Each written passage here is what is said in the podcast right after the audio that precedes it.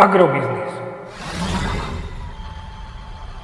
Ekonomický portál manažéra.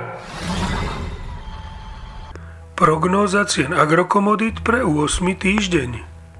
Očakávané ceny plodín na burze Matif na konci 8. týždňa. Pšenica 235 až 245 eur za tonu, kukurica 230 až 238 eur za tonu, repka 470 až 480 eur za tonu. Mierne oživenie európskych cien jatočných ošípaných by mohlo tento týždeň aj na Slovensko priniesť rast farmárskych cien tejto komodity. A to konkrétne do pásma 1,23 až 1,30 eur za kilogram jatočnej hmotnosti.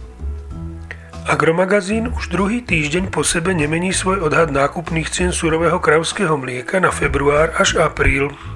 Rast cien ropy na burzách sa prejavuje aj na čerpacích staniciach pohonných hmôt v Európe a na Slovensku. Predpokladáme, že tento týždeň vzrastú ceny benzínu Natural 95 o 2 eurocenty za liter na úroveň 1,31 eur za liter a ceny nafty môžu pridať rovnako 2 eurocenty za liter, čo cenovky tohto druhu paliva posunie smerom k hodnote 1,17 eur za liter. Podrobnejšie informácie nájdete v aktuálnej prognóze na portáli Agrobiznis.